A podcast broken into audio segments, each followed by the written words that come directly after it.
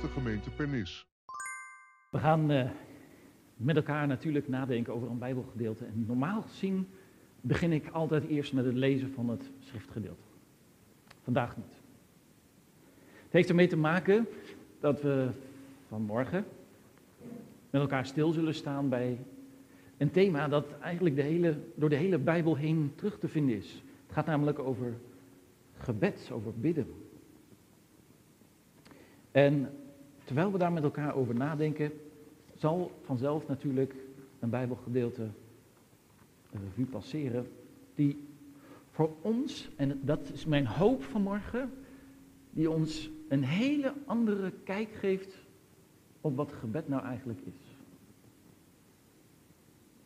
Ik weet niet of jullie thuis van die lijstjes hebben van dingen die nog moeten gebeuren. Sommige mensen zijn heel georganiseerd en hebben zelfs een bord misschien wel in hun keuken hangen en daar schrijven ze op, dit moet nog gebeuren, dat moet nog gebeuren. Mijn vrouw heeft ook altijd zulke lijsten van dingen die ik moet doen, die ik nooit doe natuurlijk. Uh, maar, maar je kunt op die manier heel georganiseerd omgaan met je dagelijkse gebeurtenissen, je dagelijkse bezigheden, met je werk. Je kunt op je werk ook zo gestructureerd zijn, maar je kunt ook thuis het leven allemaal een beetje in gemakkelijke banen gieten. Een kluslijst kan ook een beetje zo'n ding worden waar je tegenaan zit te hikken. Elke keer als je er voorbij komt, oh ja, dat moet ook nog gebeuren. En gebed lijkt vandaag de dag bij veel gelovigen net als zo'n kluslijstje. Oh ja, dat moet ik ook nog doen. Het is niet meer heel vanzelfsprekend dat we heel gedisciplineerd, zoals je dat wel eens in boeken leest, van van, van monniken of van, van, van, van geloofshelden door de geschiedenis heen, die, die daar heel trouw in waren. Ik, denk aan mijn eigen oma, die, die, die elke dag een paar uur de tijd nam om de dag te beginnen met gebed. Dat is heel knap als iemand zo gedisciplineerd met gebed om kan gaan. En ze wijden zich eraan. En ik moet er eigenlijk bij zeggen, vaak zijn de grote geloofsvoorbeelden mensen van gebed geweest die wisten hoe belangrijk het was om te bidden.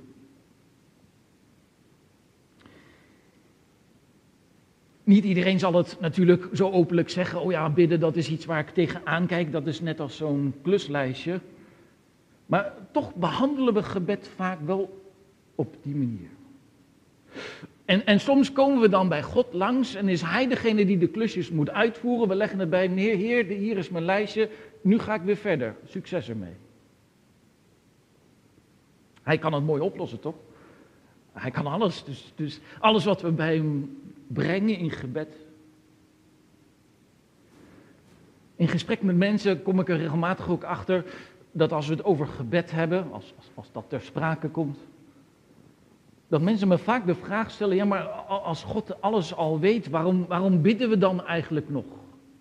God weet het toch al.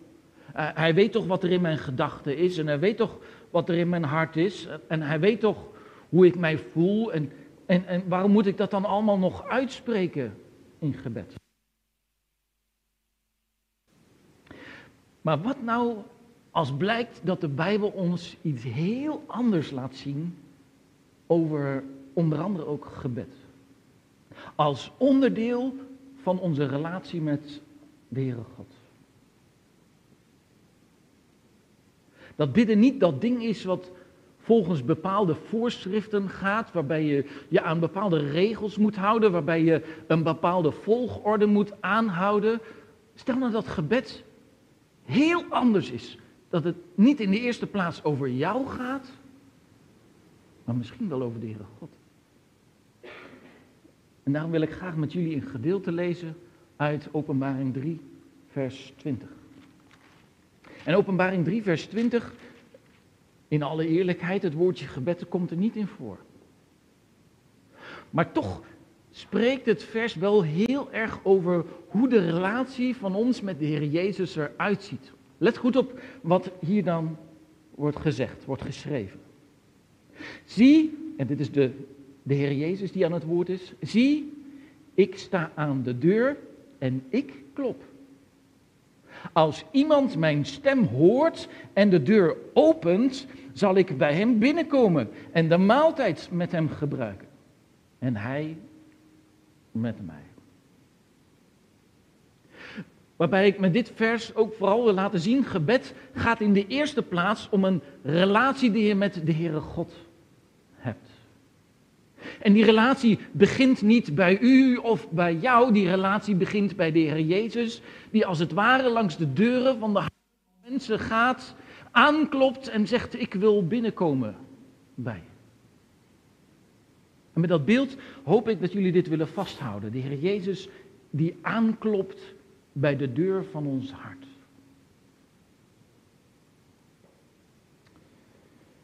Dan ga ik vanmorgen niet een hele theoretische uiteenzetting houden over wat gebed is. En ik ga jullie ook niet iets opdringen waar je geen trek in hebt. Sommige mensen gruwen bijvoorbeeld bij de gedachte aan dat ze zouden moeten bidden en dat anderen dan horen wat je zegt. Ik herinner me dat ik als, als klein jochie, uh, toen ik naar een, een kinderkamp ging, uh, op een zeker moment in een groep, we hadden elke ochtend begonnen we met een stukje uit de Bijbel en dan waren we gewend om daarna eerst een, gebed te hebben. En op een zeker moment kwam een groepsleider naar me toe, zei Daniel, kom wij gaan bidden. En mijn hart begon te bonzen. Gaan wij bidden? Ja, zei hij, als jij nou eerst bidt, dan sluit ik af. En ik had nog nooit hardop gebeden waar iemand bij zat. Wel, wel een kindergebedje wat ik geleerd had. Sluit mijn oogjes, ik vouw mijn handjes, buig mijn knietjes voor u neer enzovoort. En dan, en zat ik knielend op het bed. Maar dat is een gebed wat je aangeleerd krijgt. Dan hoef je niet te zoeken naar woorden. Soms is dat trouwens ook heerlijk dat je niet hoeft te zoeken naar woorden, maar gewoon een gebed kan lezen, zoals je een psalm kan lezen en een psalm kan bidden. Maar daar op dat moment vroeg hij aan mij of ik dan als eerste wilde bidden. En ik was zo nerveus dat ik helemaal niet goed uit mijn woorden kwam. En, en, en aan het einde, toen ik wegliep, dacht ik, nou, dat sloeg ook helemaal nergens op. Maar gaandeweg leerde ik toch dat bidden niet alleen iets is wat je in je gedachten doet, maar wat je ook samen doet. Zoals wij hier vanmorgen de dienst met elkaar zijn begonnen in de raadskamer, waarbij jullie worden uitgenodigd. Voel je vrij om mee te bidden, dat mag gewoon, dat, dat kan gewoon. En, en, en hier samen in de samenkomst hebben we ook samen gebeden. Ik sprak de woorden wel uit, maar ik hoop dat we verenigd waren in hart en in geest. En, en in vurig verlangen om, om onze verlangens bij God te brengen. Ik ga geen theoretische verhandeling houden over wat gebed is. Gewoon een paar gedachten met jullie delen wat je zou kunnen tegenkomen in dat gebed. Als je die deur dus opent, als bidden dus als het ware het openen van die deur is, waarbij Jezus elke dag weer langskomt en zegt, mag ik bij je binnenkomen?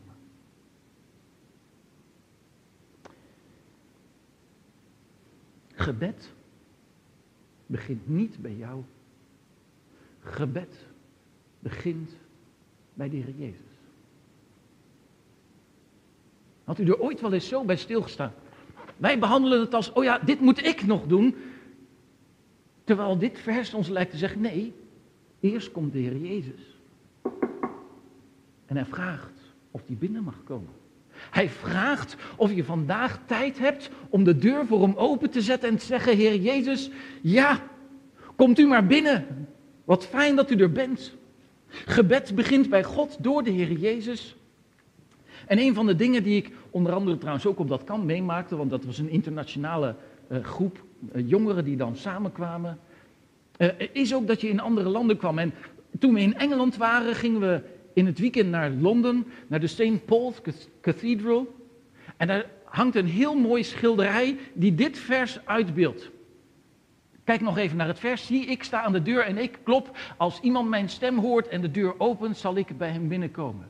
En dan zie je. Pardon? Die bedoelde ik niet. Nou, de techniek laat mij in de steek. Dat zal je altijd zien. Mag die eentje verder?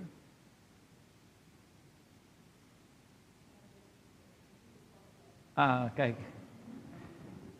Volgens mij is dat een vloek op mijn, op mijn leven. Want zodra ik dit ding begin vast te houden, kijk zie, dan, dan loopt hij altijd vast. Ik wilde jullie dus eigenlijk een schilderij laten zien. Oh, daar is hij. Daar is hij. Ik weet niet of u het heel goed kunt zien. Uh, hij is vrij donker hier. Ja, misschien mag het licht wat gedimd. Daar is hij uh, wat helderder. Uh, wat je dan ziet, is de Heer Jezus die daar aan die deur staat. Heel mooi, moet je goed opletten op de details. Er zijn wat wortels voor die deur gegroeid. Het is al een tijdje geleden dat die deur open ging. En als je heel goed naar het schilderij kijkt, dan zie je dat er aan de buitenkant geen deurknop zit. Dat is mooi, hè?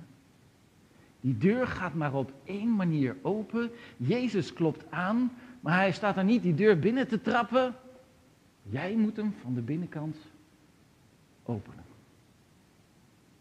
Wat een prachtig detail waarin de schilder gevat heeft dit, dit vers uit openbaring. Jij opent de deur. Het begint bij Jezus, maar jij, van jou wordt ook wat gevraagd. Jij moet hem openen. Jij moet je openstellen. En als die deur dan open gaat, mogen we weten dat het in de eerste plaats is. En ik citeer maar even een, een, iemand die daar een geweldig boek over heeft geschreven.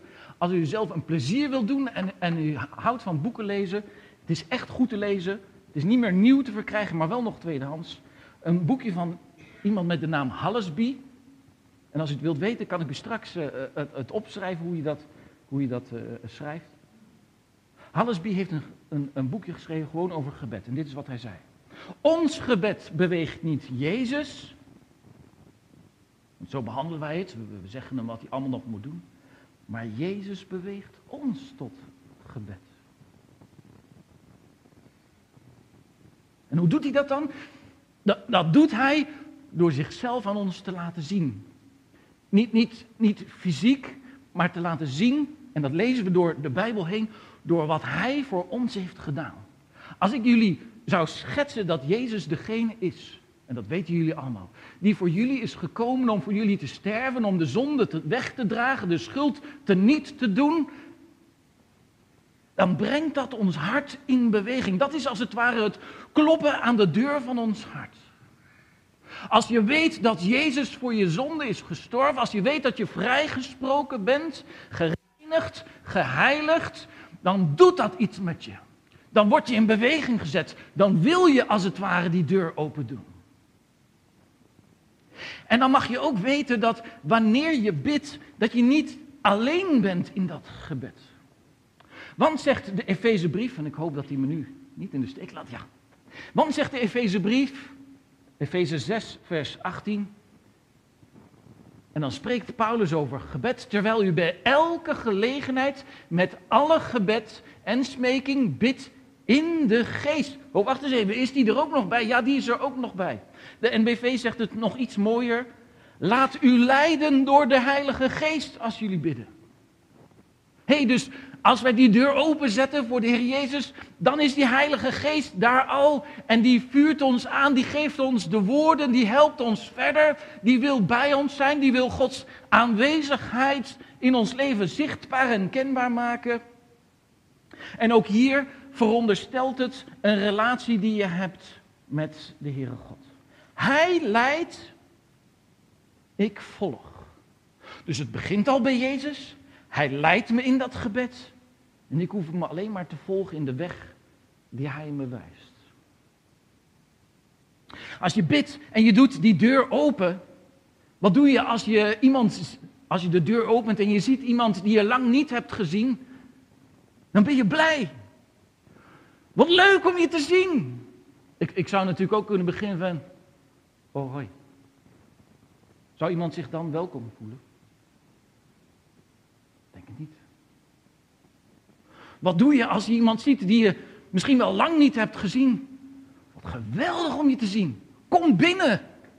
Kom bij me. Dat doe je ook in, de, in, in, in, in gebed. Als we het gebed zouden bidden dat de Heer Jezus ons heeft geleerd, dan zeggen we, onze Vader, die in de hemel is, uw naam is geheiligd. Wat heerlijk om uw naam te mogen uitspreken. Uw koninkrijk komt, uw wil geschiet We zijn nog helemaal niet bezig met dit heb ik van u nodig en of u dat nog even in orde wilt maken. En oh ja, we hebben als gemeente dit plan gemaakt en of u nog uw zegen daar even aan wilt verbinden. Nee. Vader, wat goed om u te zien. Heilig, geprezen, gezegend is uw naam. Wat goed dat u hier bent, kom binnen. We begroeten hem met vreugde en met dankbaarheid. Eerst brengen we hem eer. Als je een gast welkom wil laten voelen, dan noem je hem of haar. En zeg je wat, ik heb je gezien en wat goed dat je er bent. En kom binnen en weet dat je welkom bent hier. Hetzelfde doen we in gebed. Hij klopt aan. Wij doen de deur open. De Heilige Geest helpt ons. En we begroeten Hem eerst.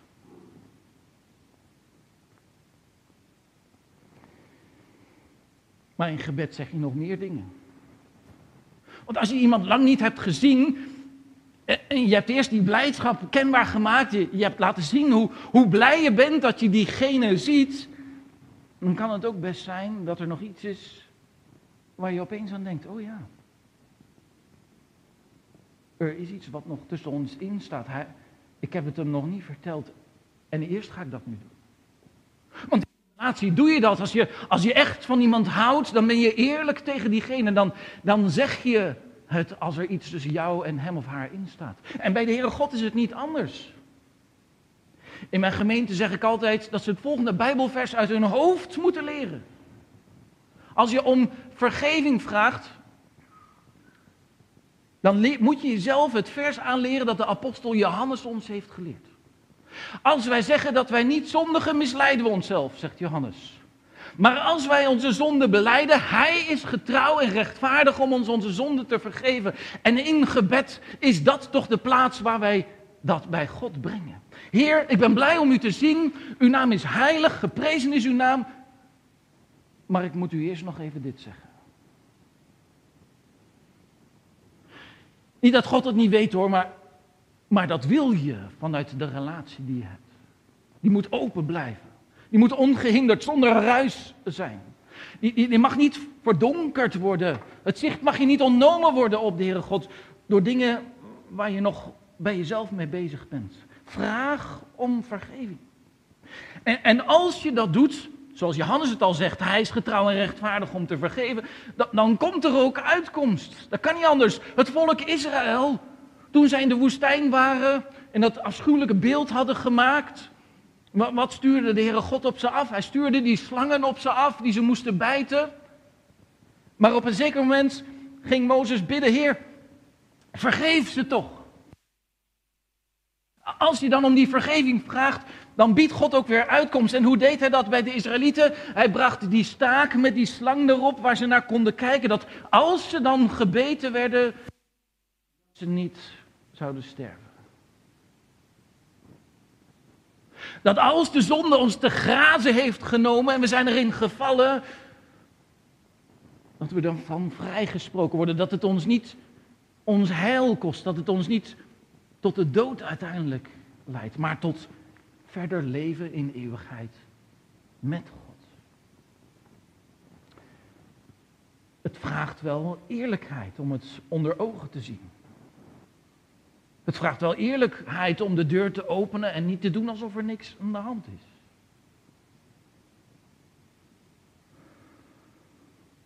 Maar God wil wel graag dat we eerlijk tegen Hem zijn en en laat je persoon en alles wie je bent en alles wat je hebt gedaan daar dan maar in. Bij God is dat veilig. Bij God kunnen we alles zeggen.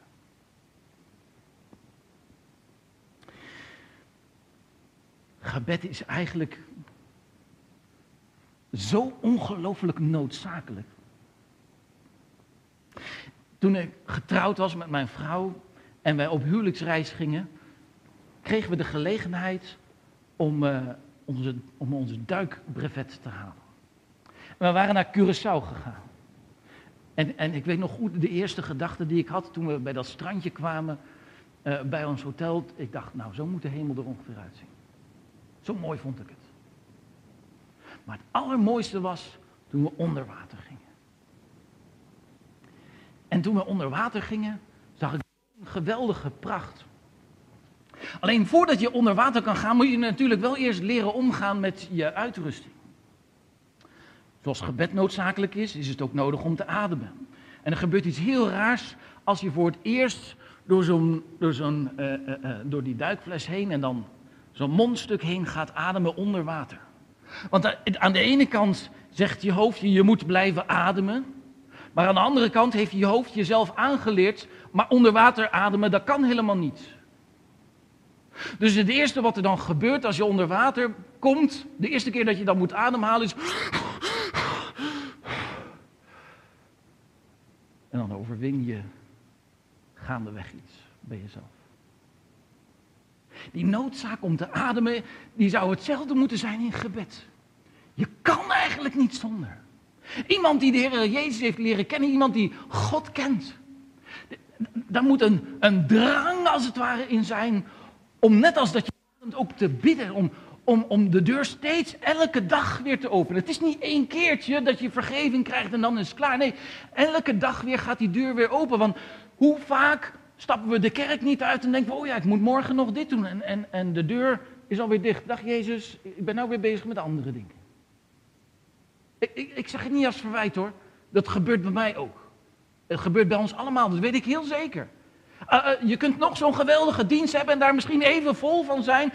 Maar als je dan eenmaal weer thuis komt of, of, of je begint de volgende dag aan je werk, dan ben je daarmee bezig. Of, of je krijgt een telefoontje van iemand die, die je vraagt, wil je helpen? Of, of die iets, iets ernstigs vertelt, dan ben je daarmee bezig. En, en dan gaat die deur als het ware alweer dicht. Vergeet dan niet elke keer weer die deur open te zetten. Te bidden. En bidden is de deur openzetten. En het is noodzakelijk om te overleven. Het zou een reflex moeten zijn. Net als, als een dokter die, die, ik weet niet of u het wel eens heeft meegemaakt, die dan met zo'n hamertje op je, op je knie tikt en dan uit een reflex gaat hij gaat die schieten. Zo, zo reflexmatig zou je gebed ook op een zeker moment mogen worden. En gebed is ook dat je uiteindelijk je hulpeloosheid bij God kenbaar maakt. Een tijdje geleden zat ik een, een serie te kijken over uh, soldaten die in de Pacific moesten vechten. In de Tweede Wereldoorlog. Amerikanen die daar Japanners aanvielen nadat ze zelf eerst waren aangevallen. En in de serie kreeg je een, een beeld geschetst van hoe dat daar ongeveer moet zijn geweest. En, de verschrikkingen ervan. En, en, en, de moeilijkheden die soldaten tegenkwamen. En, en een van de dingen is natuurlijk dat op een gegeven moment kameraden sneuvelen. En, en wat komt er dan? Dan komen er versterkingen, dan komen er nieuwe soldaten. En op een gegeven moment zag ik een scène en in die scène werd, kwam een nieuwe soldaat zijn tent binnen. En hij zette zijn, zijn spullen neer en hij pakte als eerst zijn bijbeltje. En hij pakte zijn bijbeltje vast en, en hij wreef er bijna een beetje liefkozend over. Ah, die heb ik bij me. En een andere soldaat die daar al langere tijd zat, die zag dat gebeuren en hij zei tegen hem, oh je bent er zo in. Nou zegt hij, God heb ik niet nodig hoor. En, en, en, en, kom er bij mij niet meer aan met, met, met je geloof in, in, in, in God. Ik heb zoveel verschrikkingen gezien, God kan niet bestaan. En er zijn veel mensen geweest door de geschiedenis heen die hem dit hebben nagezegd. Ook al was dit dan een serie, het is ook werkelijkheid geweest. Toen en daar bij sommigen. Maar even later raakten ze in een strijd verwikkeld. Ze moesten zich natuurlijk verweren. Moesten een heuvel op, maar de heuvel was modderig. En ze, ze, kwamen tot hun knieën en soms nog verder tot, tot in, in de modder terecht. Het was, het was een afschuwelijke slachtpartij. En, en die ene soldaat die daar al langer zat, die had gezegd van, oh, jij bent er zo een, werd geraakt. Hij werd gewond. Een kogel raakte hem. En, en hij was ernstig verwond. Hij was hevig aan het bloeden. En opeens zag je hem daar op het slagveld liggen. Hij, hij bloedde als het ware leeg. En hij schreeuwde het uit. Oh God, help mij!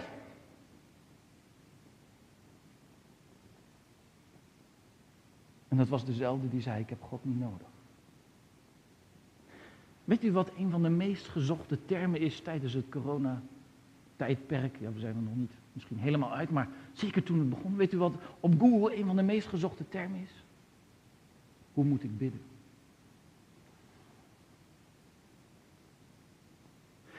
Dat zijn allemaal mensen, of voornamelijk mensen, die zeggen dat ze God niet nodig hebben, net als die soldaat. Die die andere zag over zijn Bijbeltje wrijven. Maar die dan opeens in de nood komen en beseffen, wacht eens even, ik heb God wel nodig. Opeens is alles wat mij zekerheid gaf, mijn natje, mijn droogje, mijn eten, mijn drinken, mijn huis, mijn, mijn, dagelijks leven, mijn, mijn bank die gevuld is met salarissen, met, met spaartegoeden, is helemaal niet meer zeker, want er is hier een vreselijke crisis uitgebroken. En, en vandaag de dag is niet anders, want wat in Rusland en Oekraïne gebeurt, houdt de wereld langzamerhand ook steeds meer in zijn greep. En steeds meer denken mensen, waar gaat dit heen? En ze beseffen dat al de zekerheden die ze hadden, helemaal niet zo zeker zijn. Voelen zich hulpeloos. Dat is het beste moment om bij God te komen. Hulpeloosheid zien wij vandaag de dag, althans in, in onze westerse maatschappij, als iets wat zwak is. Want dan geef je toe dat je het niet kan. Maar hulpeloosheid is geen zwakte. Hulpeloosheid is een kracht en als je in gebed die hulpeloosheid uitspreekt en die deur hebt geopend en je laat leiden door de geest en de zonde is opgeruimd want je hebt hem beleden en, en, en je de noodzaak ook op dat moment weer hebt ervaren om, God te, om die deur als het ware te openen in gebed, dan weet je ook dat er maar één is die je echt verder kan helpen. Die je uit het tijdelijke, uit het dagelijkse kan tillen en zegt, ik trek jou naar de eeuwigheid toe. Ik trek jou naar een heel ander perspectief. Ik trek jou naar een plaats waar je met je voorstellingsvermogen niet bij kunt, maar naar een plaats waar jij in eeuwigheid met mij zal leven. Ik schets je, en dat lezen we in de Bijbel, een toekomst. Als je openbaring verder zou lezen naar openbaring 21, een toekomst van een nieuwe hemel en een nieuwe aarde. Jij gaat met mij hier door dit tijdelijke heen, maar straks eindigt het dan en daar. En dat kan door wat ik vroeger in de persoon van Jezus Christus heb gedaan. Jij wordt daar meegenomen. Je wordt in het sleepnet van God meegetrokken.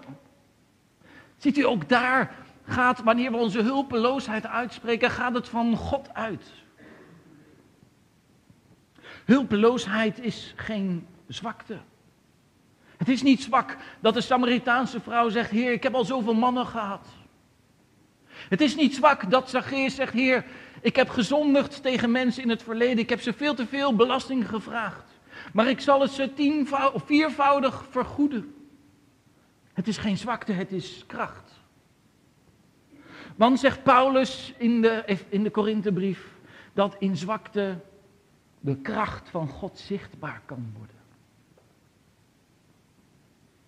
In die hulpeloosheid die je uitspreekt, dat je het eigenlijk toch niet weet en dat je daarom bij Hem te raden gaat, kan Gods kracht zichtbaar worden.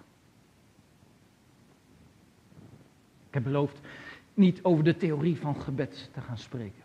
Als je wil weten hoe je moet bidden, lees maar eens een psalm. Dat is een prachtig voorbeeld van een gebed.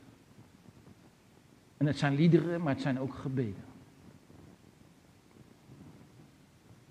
Als we bidden of als we de ander horen bidden, dat we dan niet bezig zijn met elkaars gebeden te wegen of ze wel goed zijn of niet goed zijn. Of ze wel de juiste wegen volgen. Ik had vroeger, ik had in, mijn, de gemeente waar sta iemand, die zei ja, iemand sprak me laatst aan, ik zei het woordje Heer te vaak. Dat zei hij bij elke zin ook. Dat doet hij nog steeds trouwens. Dus ik zei tegen hem, waarom? Jezus is toch Heer? Ja, Jezus is Heer. Waarom is het dan erg om Jezus Heer te noemen? Ja, dat weet ik eigenlijk ook niet. Nou, hup, laat het over je schouders glijden. Zo zouden we niet naar elkaar moeten luisteren als we hardop bidden. En, en, en, en, en misschien zijn er wel eens momenten geweest dat je dat hebt gedacht. Nou, mooie gelegenheid om de deur te openen en te zeggen: Oh Heer, er is nog iets wat ik u eerst moet zeggen. Gaat niet om wat wij ervan vinden. Het gaat om de relatie die dan opeens zichtbaar wordt. En de kracht van gebed zit in de relatie die je met God hebt. Of misschien beter gezegd, de relatie die God met jou mag hebben. Hoe vaker je die deur opent, hoe sterker de relatie wordt. Hoe meer je groeit. Hoe meer je je geworteld weet in het geloof in Heer Jezus. Dan toch een beetje praktisch. Mensen houden er altijd van als je het op een gegeven moment dan toch praktisch maakt. Het is niet theoretisch, maar dit zijn maar wat, wat suggesties die ik jullie graag wil doen. Als je zegt, ja, die deur wil ik wel graag openzetten, dan helpt het als je dat ook samen doet. En dan hoeft het niet gelijk in een grote groep als deze, waar je misschien hardop durft te bidden, maar dan zou het maar zo kunnen zijn dat je, dat je twee anderen uitnodigt en zegt, laten wij samen een gebedsgroepje vormen. Er zijn in de geschiedenis veel voorbeelden geweest van gemeenschappen die dat hebben gedaan, waar enorm veel vrucht uit is voortgekomen. Je zou kunnen zeggen, ja, maar je moet ook die tijd nemen om alleen je relatie met God te onderhouden. Als je getrouwd bent, dan wil je niet dat er de hele tijd mensen bij zijn. Op een gegeven moment wil je ook samen er eens een keer op uittrekken. Wil je ook met elkaar samen zijn. Misschien zelfs zonder mensen om je heen. Ergens op een strandje in Curaçao bijvoorbeeld. Of, of, of, of, midden in de woestijn als je, als je dat leuk vindt om te bezoeken. Maar, maar het gaat erom dat je de ander ook wil laten zien onze relatie is, is exclusief, dat is uniek. Dat is iets tussen ons twee. Daar hoeft een ander niet altijd bij te zijn. Het gebeurt soms wel, maar het hoeft niet altijd. En, en lees psalmen. Als je, als je de woorden moeilijk weet te vinden om te bidden, lees psalmen. Ze prachtige gebeden aan. Waarin God ook groot wordt gemaakt. Maar waarin ook wordt gezegd, ik ben zondaar. En waarin ook wordt gezegd, Heer, ik heb gefaald. Of Heer, ik heb noden. Heer, ik voel me hulpeloos. Dat komt allemaal terug in die psalmen. De vraag aan jullie is, staat de deur nou nog open? Staat die relatie nog open? Dat, dat is de vraag die ik jullie wil meegeven ter overdenking. Mogen we persoonlijk, maar ook als gemeente in die zin groeien in gebed. Of het nu uit nood is of uit gewoonte, open de deur elke keer weer voor hem. Hij staat telkens te kloppen. En deze gemeente in openbaring deed het niet zo best. Ze werd verweten lauw te zijn. En daarmee zeg ik niks over jullie. Tenminste, ik hoop het niet. Maar ook die gemeente werd uitgenodigd. Denk ook. Ik blijf aankloppen. Ik blijf jullie zoeken. Ik blijf relatie met jullie zoeken. Ik laat jullie niet los. Er is iets in de Heer Jezus waarin Hij heel toegewijd is aan onze levens. Veel meer dan wij dat kunnen en veel meer dan wij zouden kunnen bedenken. In alles wil Hij laten zien. Ik zoek jullie. En we hoeven alleen maar de deur te openen.